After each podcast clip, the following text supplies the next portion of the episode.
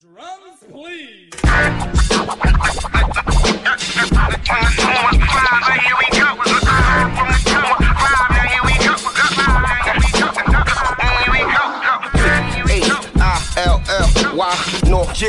South, west, right, right,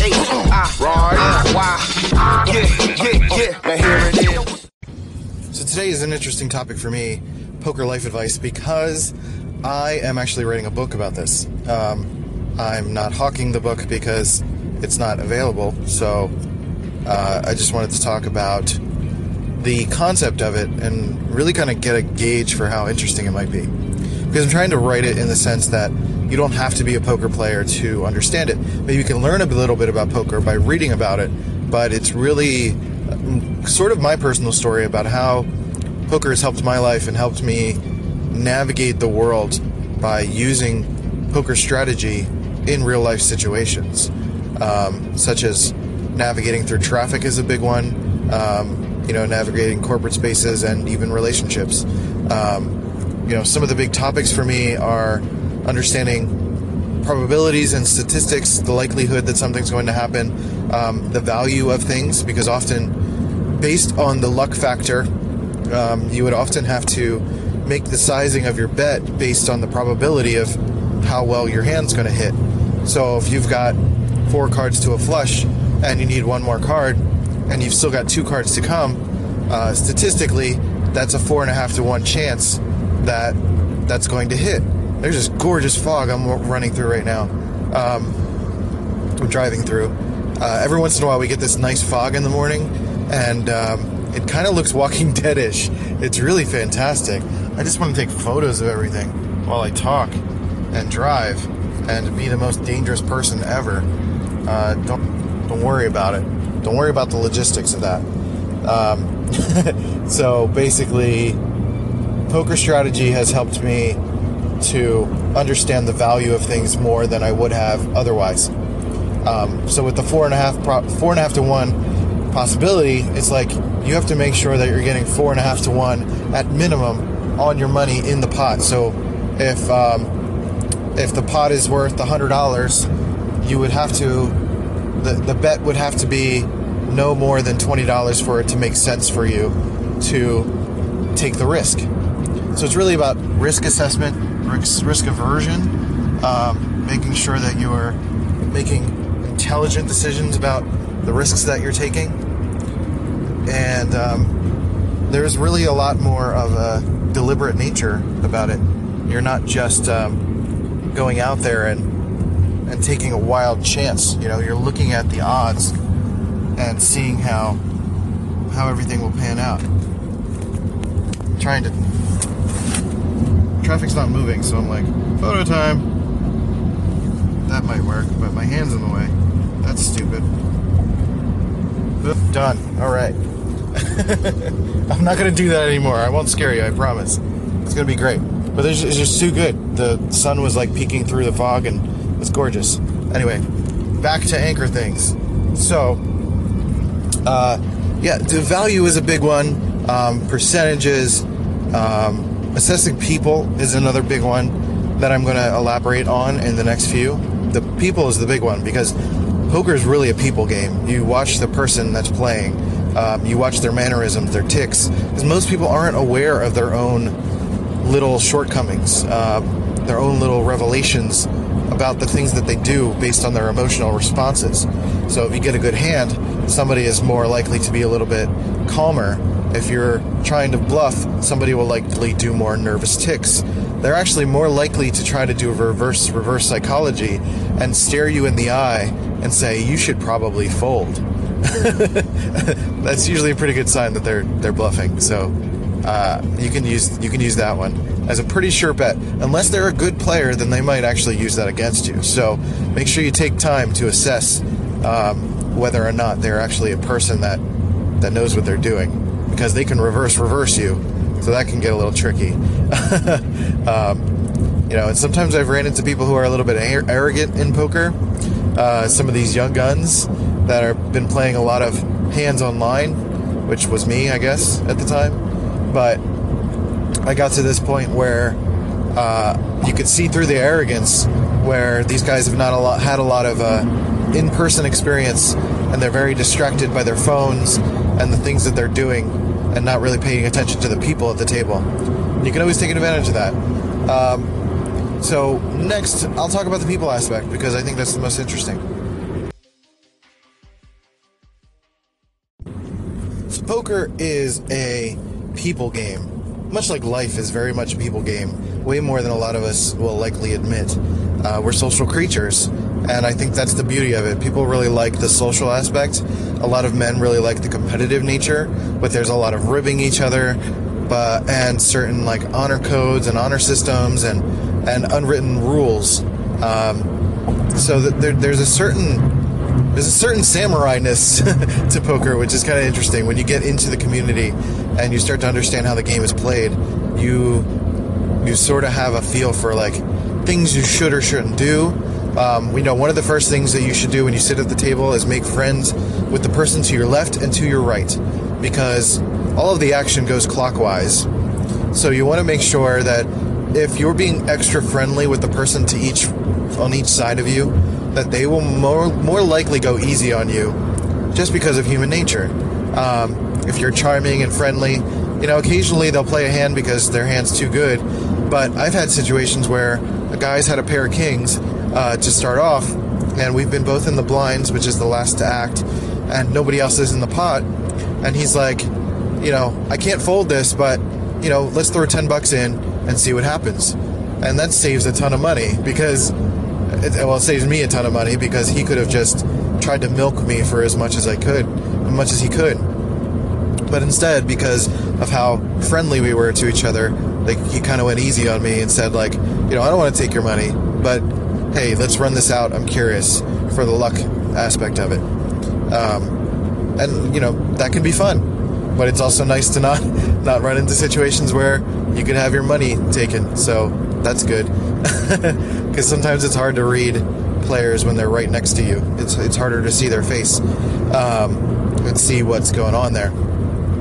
So making friends with your immediate neighbors, and that kind of works at, in your home life too.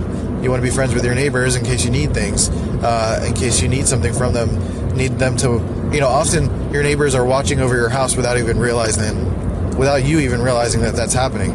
They're kind of noticing unusual activity um, or the usual activity, so they'll be aware if there's any unusual activity and be able to tell you if something's wrong or something's weird or you know they'll be more likely to approach you if something weird happens in their backyard a tree falls down and they'll be like hey if they're if you've been a jerk to them they're just going to be like whatever let him deal with it.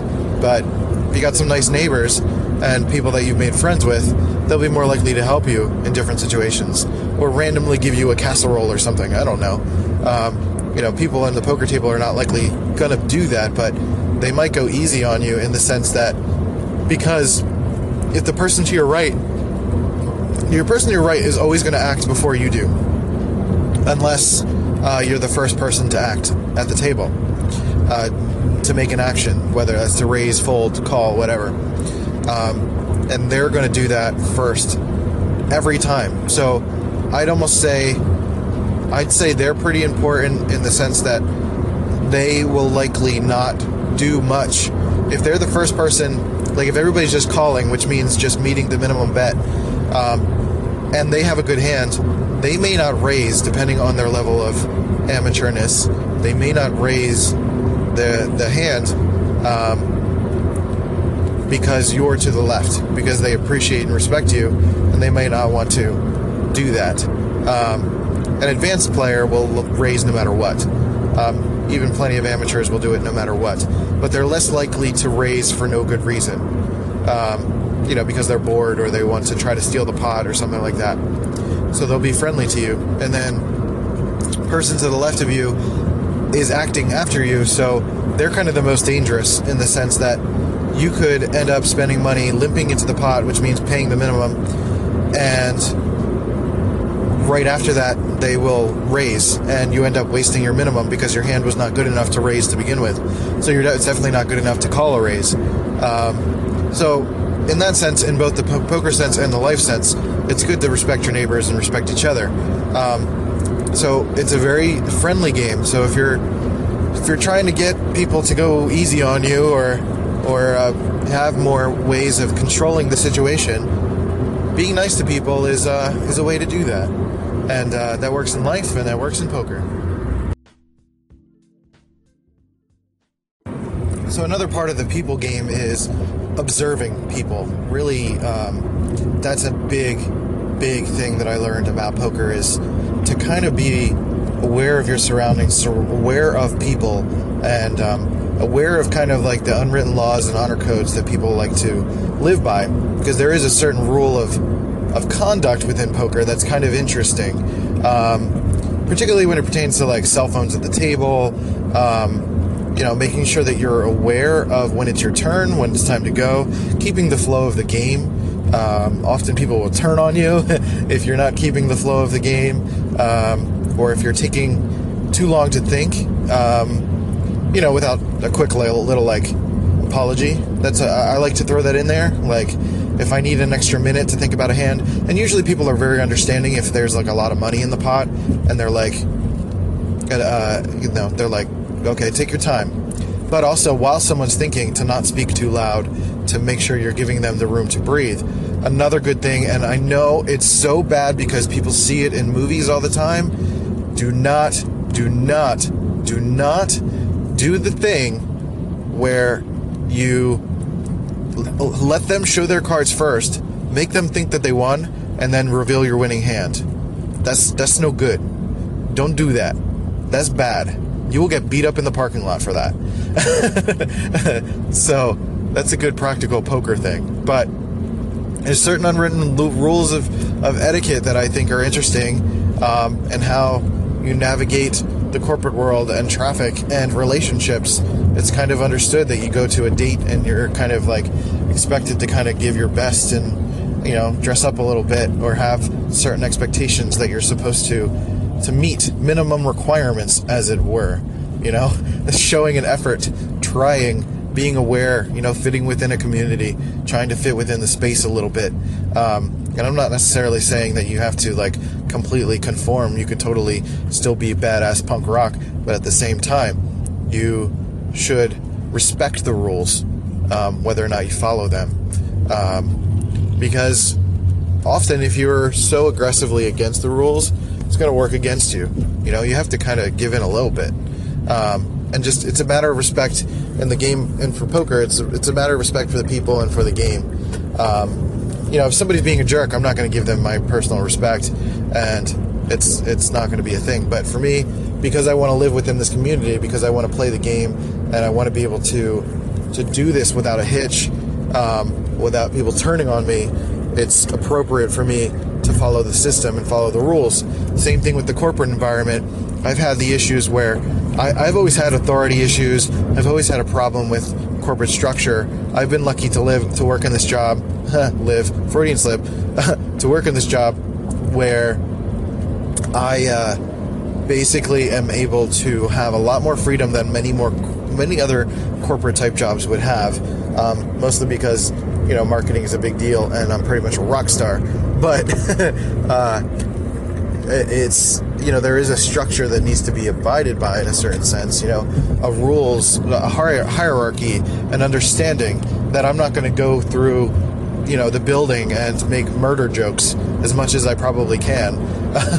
Murder jokes and cocaine jokes and all that stuff that's going to get me fired. There's hr rules to follow you know? Um, you have to kind of live within sort of the loose guidelines of the community in order to function without being kicked out or exiled, which is something I learned from the Stoics, which is probably another topic I'll do this week. Um, so, you know, respecting the rules. Uh, and I was talking about observations, but this kind of like transformed into respecting the community guidelines, as it were, which is true. I mean, you can sort of stretch the rules a little bit and um, change things up. You know, Jamie Gold was a guy that won the 2008 World Series of Poker, and he won it by doing a lot of talking. That was probably one of the most interesting World Series of Poker because he talked a lot. He tried to convince people of like what his hand was or wasn't. He would often tell the truth, which was like one of my favorite tactics. Um, he would often tell the truth about his hand, but because it's poker, you can't really tell if people are being truthful or not. So he was he was very very talkative, um, and that he played that strength. He had a thing also where he would show one card and get people thinking. Uh, I thought that was fascinating. Also, he actually ended up making the rules change because of that year. So, you know, try that. So poker also taught me about uh, value and saving money, uh, finances, because, well, money is your currency in poker as it is in life. Um, it taught me how to be a little bit more fearless with money when you're sure of what you're doing with it. Um, so I, I would often, when I cashed in, I would get my chips. I would stop looking at it as money. I would look at it as pawns in a game. Um, but through that also, uh, because of the luck factor and the probability stuff, uh, it taught me to be more aware of how I'm spending my money and how I'm using it, um, which are two of the same things that I just said back and forth, back to back. I do that a lot. I like to say things twice, but in a different way. That's, I don't know. That's just how I am. Anyway, so value is a big thing. I like to to use the four four and a half to one probability thing, but you also think about how likely it is for someone to get aces in a hand, or how likely it is for someone to get a big hand, how likely it is for someone to get a certain hand, and how they're reacting based on their position at the table, um, which is more advanced stuff that doesn't really need to be gone into here, but. Um, you know, how likely are you to get a certain good hand? and how you can play into that as well. Um, but likely, m- most likely, you're just using basic math to to look at how much money is in the table. It's like, all right, he bet two bucks, two bucks. Now there's four bucks in the pot. Now there's six dollars. Blah blah blah blah. And being able to kind of do quick math, and that was for me. I was always really good at that. I was really good at the quick math to the point where it impressed people. And one guy gave me a Mensa card, which I was like, uh, uh I don't think that's necessary. but that was nice of him to think I'm smart.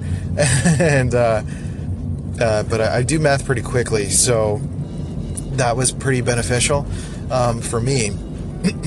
but it's really just kind of like looking at the statistics and looking at the the value of the situation and also looking at the value of the risk. So if it's very likely based on the mannerisms of the other people at the table for you to be able to extract money from them, it might be that that value, that amount of money that you might be willing to put into it um, would go higher. So that 4.5 to 1 that I was talking about before might change if you're playing with a loose player that is more likely to put money in the pot when your hand hits.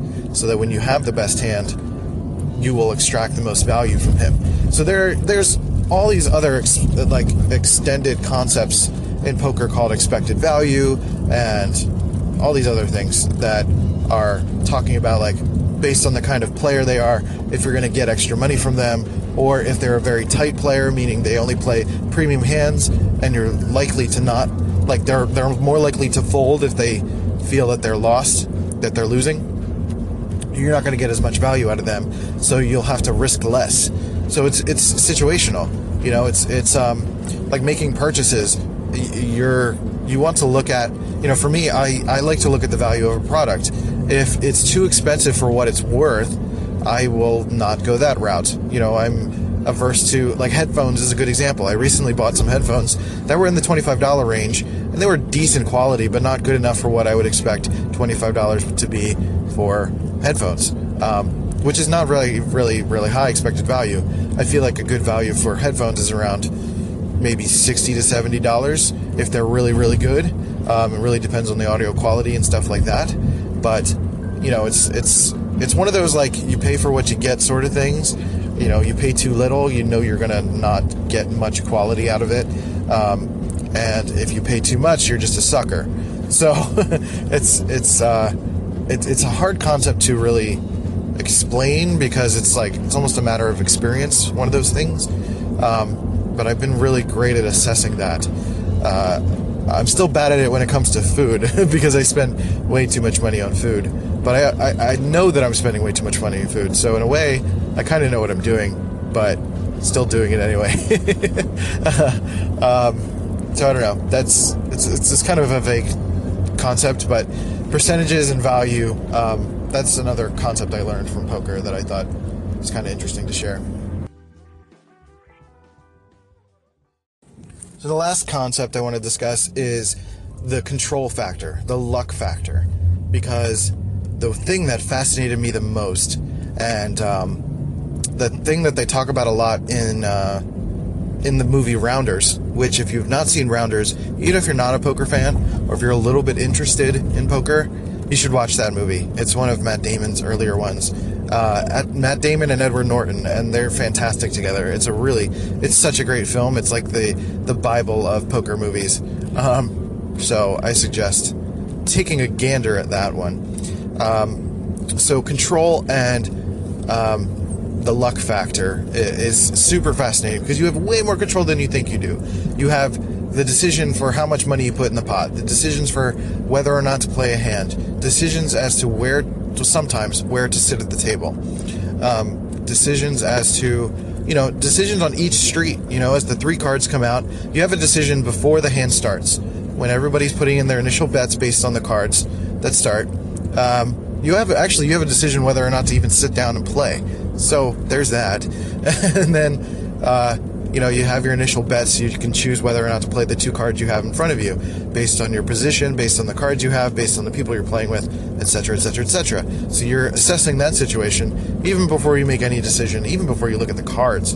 I've had plenty of times where I've won hands without even looking at my cards. It's it's kind of baller, actually. um, and then um, there are uh, there are more decisions to be made throughout the hand. So with when the dealer puts out the first three cards, the first three community cards called the flop, um, you you do another round of betting and you make another decision based on the new information that you gather.